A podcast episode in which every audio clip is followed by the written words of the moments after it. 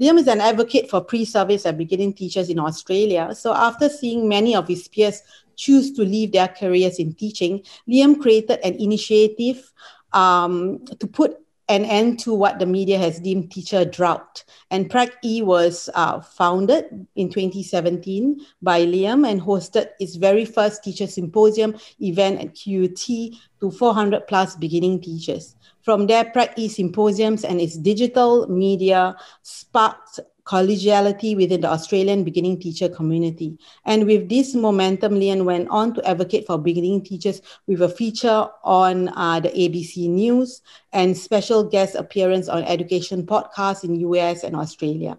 With his time as an academic researcher at QUT and student rep for Masters in Education cohort at UQ, are you still currently the rep, Liam?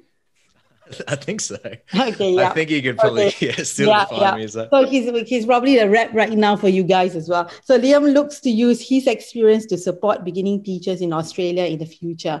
And I'm very, very proud to introduce uh, Liam to all of you today to share his story with you. And he's an excellent case study. Like I w- I won't say he's a case study, but then again, his story is truly inspirational. Liam, over to you.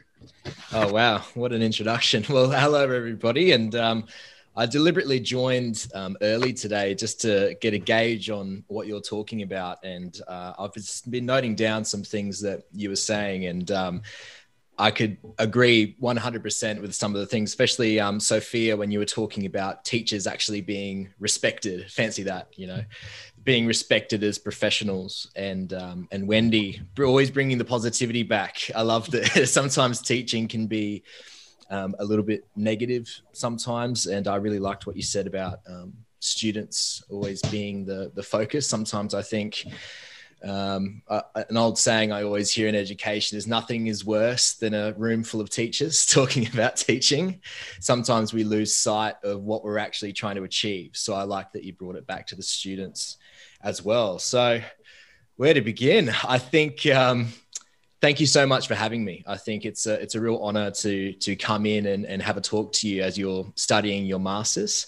It's uh, Sue sent through a, a, profile of each of you uh, before, and uh, it actually made me more nervous than anything, Sue, because um, it's it's really inspiring to see so many amazing leaders. I think it's so, so necessary. And some of you have got decades of experience over me.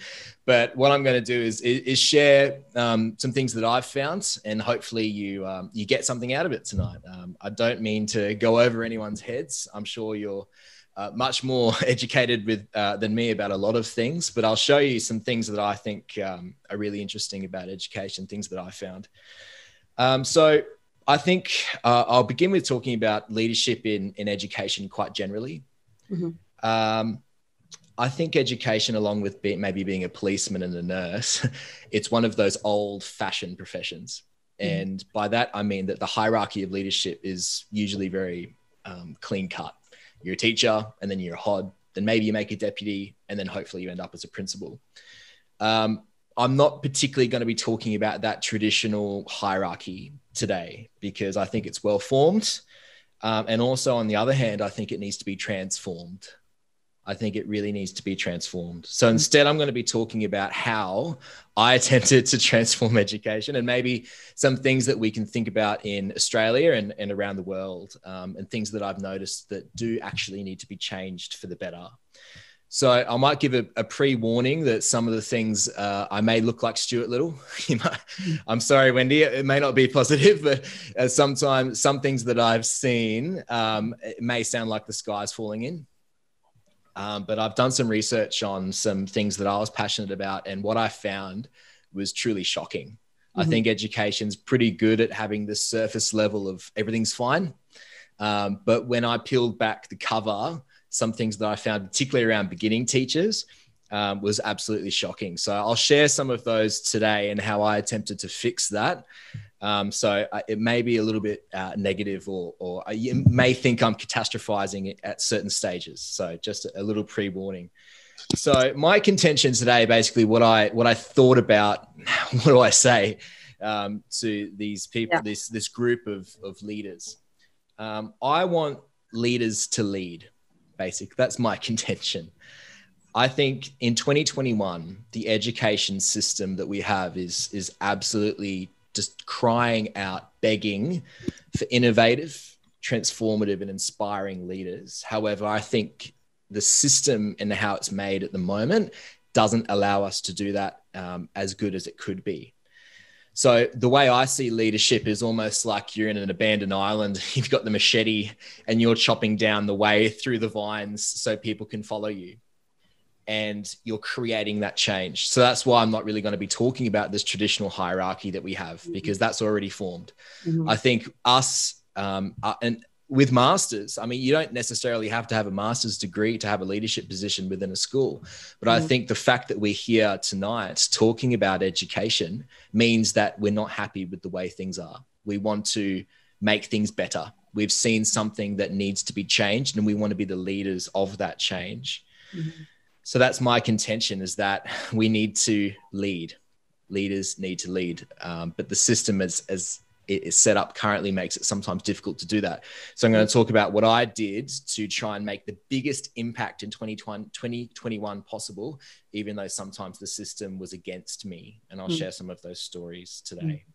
So when I talking about who am I, who is this young punk that's coming in here that's that looks like he's still got acne on his face, that's still talking about what it means to be a leader. Who is this kid?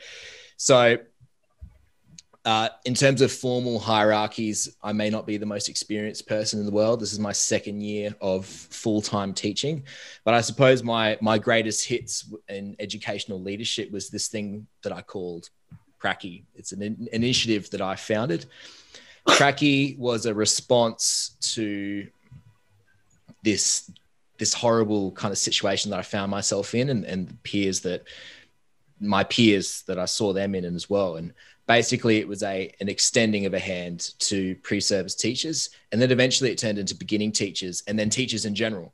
We had teachers with 20 30 years experience asking us questions. So it wasn't just me it was um, my colleagues as well and we had um, retired professionals with 50 years experience and we had so many um, people actually jump on board. So i was kind of the the face of it i, I suppose you want to say but we had a team around us of teachers. It was like the the age of man. We had uni students on this side, all the way up to principals and uh, retired professionals, kind of um, helping out.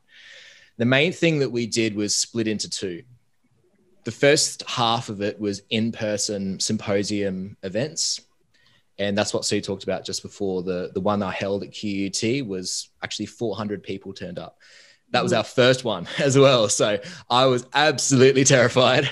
And then we hosted one at the University of Queensland as well, which was uh, also well attended. And our panel on that was fantastic. We had early career teachers, we had principals, we had managers of Goodstart early learning centres from all around Queensland. So we looked at um, early childhood, primary, and secondary.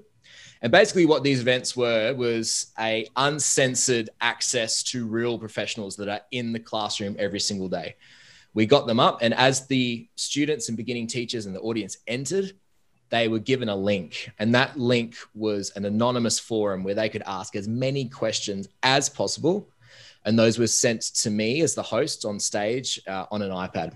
And you could also raise your hand if you wanted to do the old fashioned way the first event we got like 200 300 questions which said to me that people are desperate for something like this an mm. uncensored forum where they could ask those little nitty gritty questions that don't get covered in a unit or don't get covered in a lecture so what do I do if a kid chucks a chair at me? Or why do my lessons keep going 15 minutes short, even though I've got you know a million resources? These little questions that probably caused the most stress when we went out on prac or in our first few years of our careers, but kind of don't really get mentioned. Mm-hmm. That was the whole the whole point of it, and we got real professionals to just ask, ask, ask, and, and answer, answer, answer, mm-hmm. answer. Mm-hmm. The second thing that we did was we really wanted to focus on 21st century communication techniques. So we filmed every single event that we did and posted it in their entirety up on YouTube for free for people that couldn't attend live.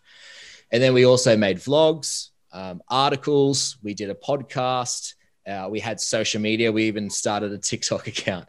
We wanted to communicate in ways that our audience communicated with. So when you are up at 3 a.m. in the morning the day before prac and you can't go to sleep, Pracky's there for you. You can check out um, some of our videos that we made on things that caused the most stress. So that's basically what what Pracky was, and um, I've started a few endeavors in my life, most of which have have crashed and failed quite quickly. But with Pracky, it was amazing about how much momentum it actually picked up. Some days where I didn't really focus on it and didn't have time, that was the day that we got you know tons more subscribers or we got an email saying oh can you help me with this or there's this opportunity so it was like a snowball eventually it picked up steam where stuff was happening all the time even though i wasn't touching it mm.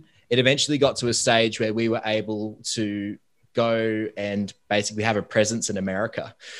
We were able to get on this thing called the Education Podcast Network. So in America, they have um, this this network where a whole bunch of teachers do podcasts on a whole bunch of different um, topics.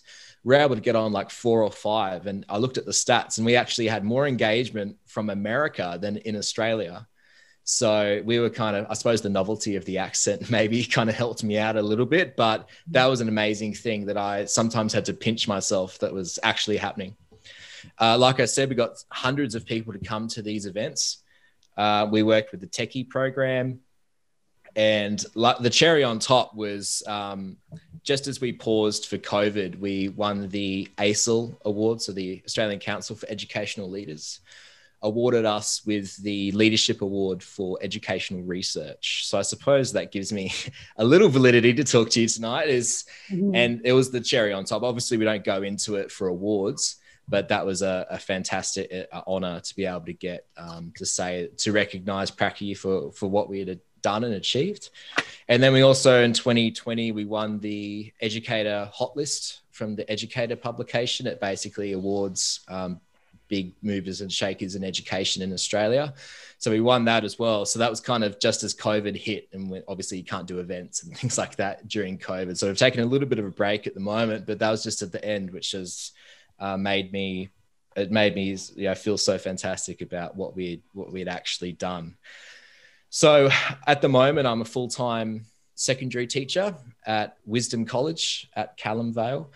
Um, there, I teach English, film, uh, business, and humanities. And I'm also the head of student engagement. So I look after the, the well being of the students there. And uh, it's been fantastic to kind of put these things that I learned through Pracky into practice. Um, so I'm a full time teacher um, at the moment. And basically, what I believe in is that education needs a big shake up I think there's a lot of things like we talked about standardization in Australia before. We always champion Singapore and Finland and countries like this as the gold standard. Yet sometimes I feel we do the exact opposite in Australia of, you know, we like inquiry based learning or student freedoms, and then we standardize the hell out of them in Australia and hit them with NAPLAN and things like that. So it's, so I think that we need a big shake up, but sometimes um, the system, like I said, is, is kind of pushed against people that want to make a change. So that's basically what I believe in. So let me go back to the very beginning about why Pracky started. It started because I saw the teacher profession dying in front of my eyes. I started a Bachelor of Education and uh, I was able to go out on practicum. And I was at um, uh, school, I'll, I'll, will remain nameless. I'll just say it's a rough school. when we were going through in our shoots, uh, what schools we're getting for prac, when I said mine, everyone laughed because it was the school that everyone was hoping they didn't get. Um, the only thing that popped up when I was doing some research about it was um, school fights on YouTube, and the only kind of positive that they had was that they had a they now had a crash for the overflow of um, pregnant students that they had. So this was, and it's uh, from a really low socioeconomic area of Brisbane. So I was pretty nervous about going there. And the first lesson I taught there was an absolute disaster because I wasn't actually supposed to teach it. I went into the room and uh, the staff room at the beginning of the day, and my mentor teacher said, "Hey, I've I've got this conference I've got to go to, um, but go go with the class anyway because they've got a substitute teacher." And uni told us never go to substitute teachers because um, as you know, substitute teach. I mean, when I was at school, we used to have a contest of who could make the substitute teacher cry first. so sometimes substitute teachers have a really, really hard job. And uni said, don't go there, um, just stay with your mentor teacher. But my mentor teacher kind of sold it on me. She did a bit of a Jedi mind trick. She said that um, as a pre-service teacher, you're kind of on the same level as a substitute teacher. You're a random adult that's going into the room. So don't do anything, but, but, be a um, but be a be a, a, a person in the back of the room basically, um, and just see what happens. So I went there, and the substitute teacher rocked up, and he was about hundred 120 years old. he had a he had a hunchback and and he had a really English was his second language. I'm pretty sure he was from Poland because he has the same or Germany because he had the same accent as my grandfather, and there was a real big um, language gap. And he said in in re- a really thick accent, I was struggling to understand him. He said, "Are you a teacher? Are you a teacher here?" And I said, "Oh no, I'm I'm a pre-service teacher." And I think the only word he understood was teacher because he went, Oh, okay. And he gave me all the resources and just left. And I was left with 30 kids. And I didn't know where student services were. I didn't know the other teachers around me. I didn't know um, who to call. And this was already about 10 to 15 minutes into the lesson. The kids were up on the desk talking about the weekend, talking about the rugby game that they went to and I had this like fight or flight response. And what I did was basically went, okay, kids, I'm your teacher for today. I'm Mr. A, come inside. And I basically just improv the lesson. That was my first experience teaching. And I looked down at my the stuff that he had given me, and it was about that much writing on a piece of paper about um, persuasive speaking. And this was the first um, time, year seven English, first time they've ever done persuasive speaking ever. So, what a great introduction. But I broke that sentence, that paragraph, I broke it down sentence by sentence. I did activity after activity, group discussions. All right, kids, you teach me about um, this content. What do you know before? And and um, I meant it was a horrible lesson. The kids were talking the whole time, but I got through it the bell rung and it was like a saving grace. I was like, oh, thank God. I went back to the staff room and um, I told my mentor teacher, and she was like, oh, that's a shame. Good job, though. And then just kind of went and made a cup of coffee. That was it. And then I went to, um, I was paired with, there's only one other person from my uni at the time. And just one day, um, he didn't rock up to prac. And I asked, uh, where's John gone? Um, he's not here anymore. And uh, one of the other teachers in the staff room said, "Oh, I found him crying in the toilets last night and uh, last uh, yesterday, and uh, he dropped out last night. For, uh, I got, I heard from the uni, he's not coming anymore." And I was thinking back to the day before, and I saw him walking away with that same substitute teacher that threw me under the bus. So I'm guessing that sub did the same thing to him, and he just went, obviously had a horror lesson like I did, and then blamed himself. He said, probably said to himself, you know, teaching's not for me. Look, this is my first experience, and the kids ran all over me. This is horrible. And he dropped out, so he lost a teacher to the profession, and I never saw him again. Um, what happened to the sub? I don't know. I don't think. I think he was just kind of like a local guy they called in sometimes. Mm. Um, there wasn't much accountability at the school. I went there again six months later, and there were only three staff members that were still there. So there was just a it was a revolving door of teachers basically. They either got um, transferred away or just quit. So it wasn't really a, a, a place of great accountability, I suppose. And this and then when I went back after this prac, we went to uh, this massive lecture theatre where we're all supposed to kind of debrief, and my cohort had halved when I began, we filled the biggest auditorium and we actually had to have spillover rooms that live streamed the lectures. At this one, we barely filled it by half. And then the next week, I went to a lecture and it was compulsory to rock up. And I counted, there was eight people, including myself, which was basically the first front row of a mm-hmm. lecture theatre that, that sat about 450 people. So, and then I, thousands and thousands of people were there on day one of year one, and I think only about 80 people graduated with me in my cohort. So you can see the debilitating dropout rate. Now, I wanted this was kind of the start of Pracky and my start of my this process that I wanted to look at. So I did some research about what the hell is happening. And it turned into this thing called drought and burnout, is what I called it. And I'll share some of what I found. This is my sky is falling in moment. So basically, this teacher drought is, is, what it's called in the media, is, is caused by ambiguity. No one really knows what's going on. We hear about it, we hear statistics thrown around, but no one has really done some thorough research on what actually is happening in Australia. When I did it, I felt like a like I felt like I was the first one that had ever done it because there wasn't there was some uh, journal articles about it, but no one had really encapsulated it and presented this is actually the situation as it is. So with um, with beginning teachers, the statistic that's thrown around a lot is 62% of beginning teachers in the first five years of their careers quit the profession altogether. So the majority. So 62%. But that's kind of a bit of a, a general statistic. You need to look at it a little bit closer. So that's what my research project was all about. So a guy called Sucha, he, he did a little bit of a research on this. He defined it as a national crisis, a national crisis. So I began with year 12s. Year 12s that are now who elects to choose a Bachelor of Education when they leave school since 2016 in Victoria, it's gone down 40%. So from 2016 to now in Victoria, the number of year 12s that choose education has gone down 40%. Queensland's a little bit better. Ours is 26%. Now, some unis in Brisbane, I won't say whom, but there was one university that saw a 44 drop, 44% drop in the Bachelor of Education uh, since 2016. So since 2016, 44% drop of number of students who choose a Bachelor of Education.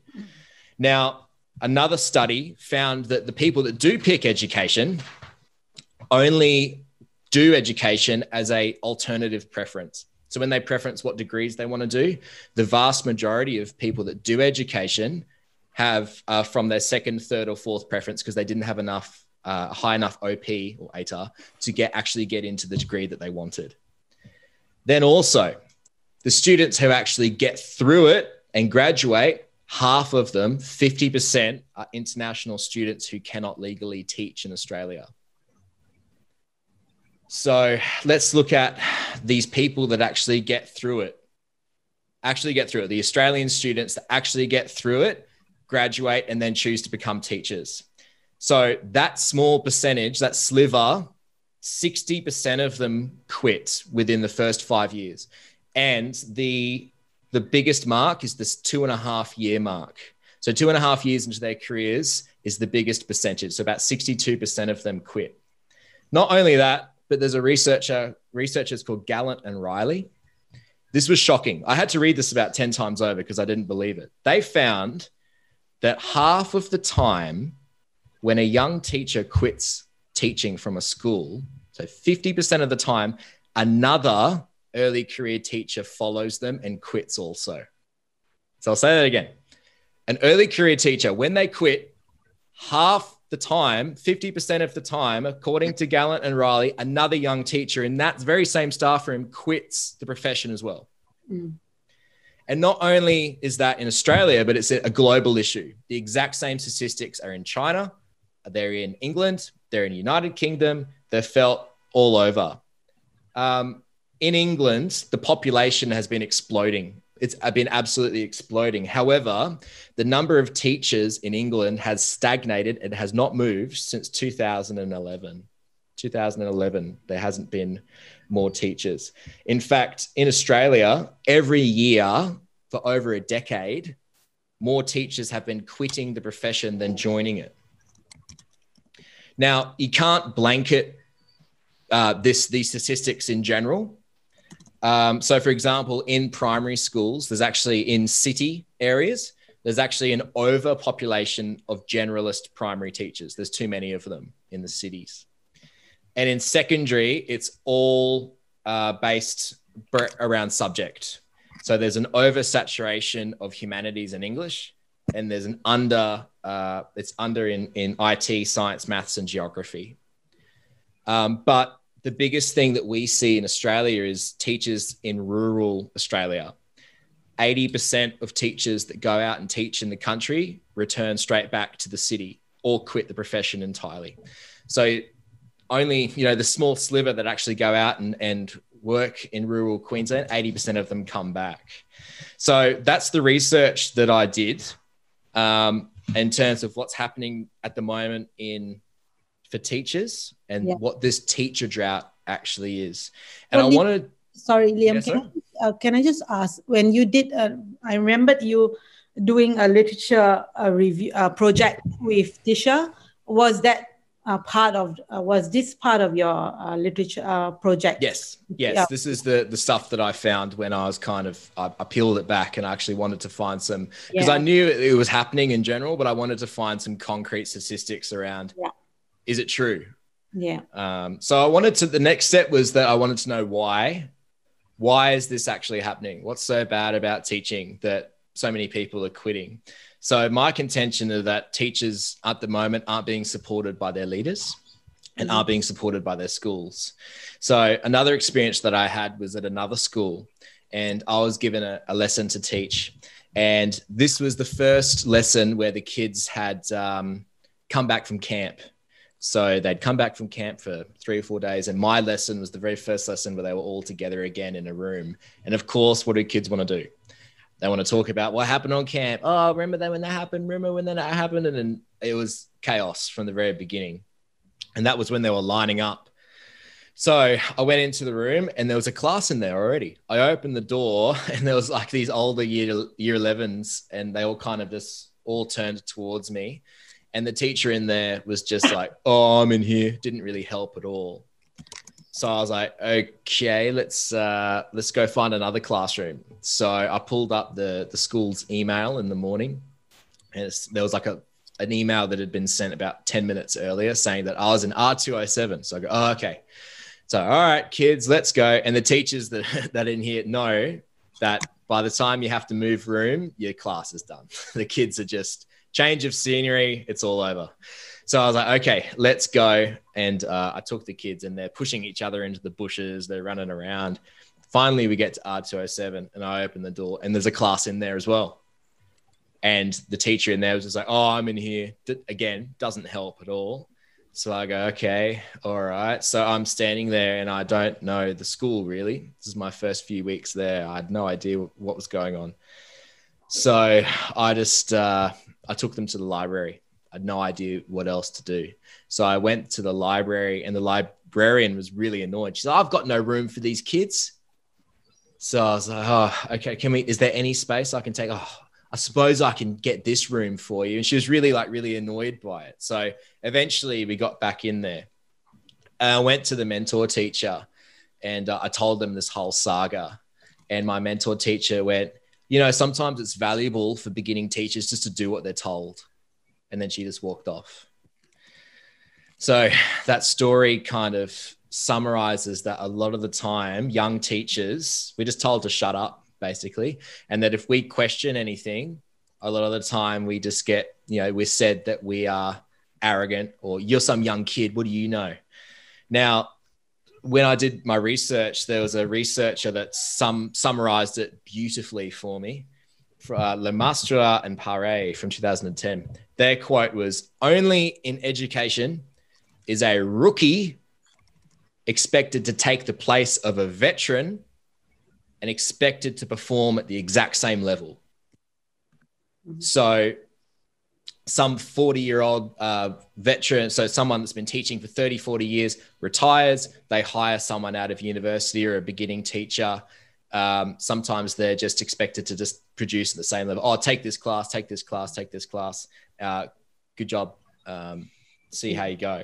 But, but I think, Liam, one of the keys mm. to remember is also it's probably where your uh, uh, the school that you're where you're at mm.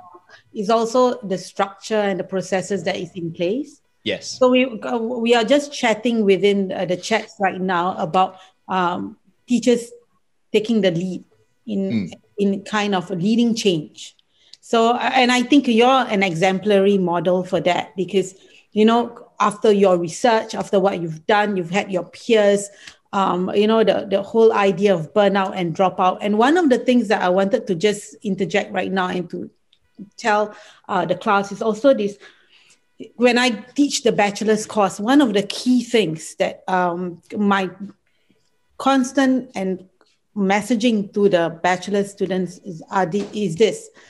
If you've if you just begun this journey into teaching and if you feel that you know you're it is something you've you've you've been this you are disillusioned. Even before going in full t- full time into the classroom you need to think what is it that is uh, what is it about this fraternity or this profession that you are disillusioned by? So you need to find yourself within this. So th- th- that's where when we started the course we started the whole I, understanding of yourself and your frame and what you believe and what you what your values are yeah yeah i agree there are some schools now don't get me wrong there's always yeah. schools that do it fantastically yeah um, and some i've heard of some peers who have had an absolutely fantastic time yeah. but um, as you can see from the statistics sometimes the, it's almost up to chance that yeah. by by luck you get one of these amazing schools Mm-hmm. So when I looked into how um, it can be improved, so at the moment I think there's countless hoops for beginning teachers to jump through. Uh, I saw in the chat people talking about the AITSL standards. So we've got the AITSL standards. Um, I've heard of sometimes that those standards aren't particularly adhered to within schools. I mean, sometimes if you look at them on pen and paper, they can look like a great thing. But I've heard one of my peers um, never even made a portfolio, and her teacher was just like, uh, "Oh yeah, you're you're good at that," and they just signed the piece of paper. So not all the time are they actually adhered to. Um, and then we had the LANTITE test. So even though we're doing a, a degree at university, we had to prove that we could write, which kind of seemed a little bit strange. Uh, we've got endless prac and assignments. And the thing about that is that there's absolutely no room for failure at all. If you fail one thing, uh, you have to do it again or you get uh, pushback. There's no kind of real space to experiment. And so beginning teachers are absolutely uh, terrified of failing. There was a qualitative, qualitative study around beginning teachers and the main, um, the main uh, adjectives that came through when they were describing this process was inadequate, vulnerable, and insecure. That were the main, the three words that came from beginning teachers. And I believe it's from this thing called satisfice. Now, satisfice is the temporary but unofficial solutions from beginning teachers to solve problems. So, nothing formal that comes from schools, um, but something that unofficially that they've gone, okay, uh, this is an emergency. All right, let me just, uh, this works. So, it, it, might be, it's kind of like a, when you've got a new class and you raise your voice. It's the first time when you shout at your kids and they go, oh my god uh, that's a temporary solution but it, as you we know that's uh, that loses its efficiency and the thing about unofficial solutions is that it's like a house of cards. It kind of piles up and piles up and piles up until eventually it crumbles down and people feel burnt out. That these unofficial solutions that they had been making don't actually fit anymore because they that's the very nature of them. They are unofficial. They don't come from schools themselves. Um, and then there's also uh, uh, sometimes they uh, beginning teachers uh, feel a little bit of a, a reality shock when they get into the day to day because they fold uh, they get this um, false sense of bravado because they've been with a mentor teacher this entire time. So as you can see, it's, it's a complicated issue. So what I tried to do was um, come up with Pracky. So what we did was we came up with these symposiums, these these videos. Uh, we came we um, we even made it on the news uh, on ABC on the ABC News at prime time around the country. There was a story about this whole thing, particularly around um, teaching in, in the country. And um, they big microphone went right into my face. They said, "What would you talk? What would you say to the education minister?" And I kind of froze. I was like, "I don't know. There's so it's so complicated. It's like, do you have five hours to talk about this?" Um, so what? Uh, so what I thought with Pracky was that we would be the cherry on top, basically. that um, that we would kind of, like I said, the tiny little questions before you go out on prac. So why is it? What do I do if this happens? But there was one question from symposium three where uh, a girl said, uh, on my last prac, I was in the staff room and my mentor teacher said to me, oh, get out while you still can. Why would you ever, why would you ever be a teacher ever? This is the worst type of job.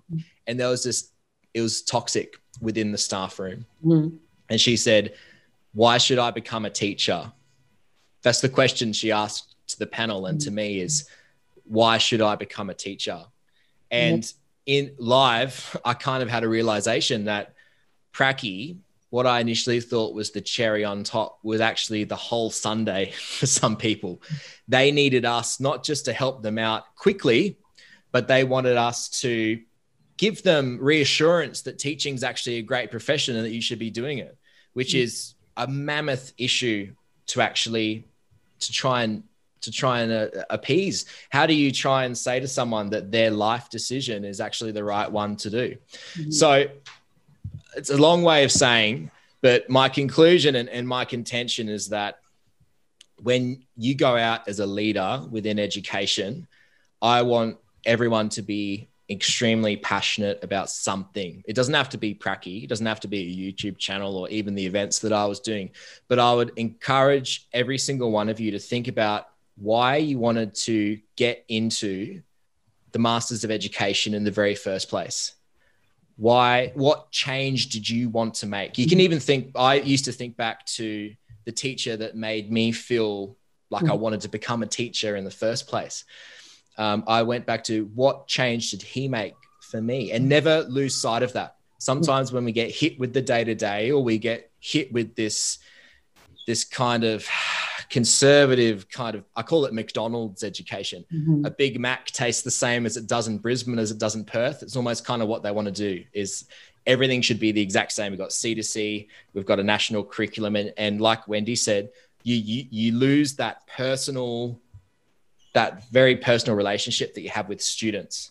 So I think that when you are leaders, you should think outside the box and think about what you can create that is is that change because sometimes the schools get hit with an oversaturation of voices saying mm-hmm. do this do that do this do that mm-hmm. and sometimes it can turn to this administration mm-hmm. so i think going back to what i said at the beginning we need our leaders to lead mm-hmm. so we can't just do uh, leading is not doing what's always been done that's mm-hmm. the whole definition of being a leader is that you need to think about new ways of going about things yeah. so i think our leaders need to lead if we're not happy with something that's happening within education, we need to need to do something about it and change it.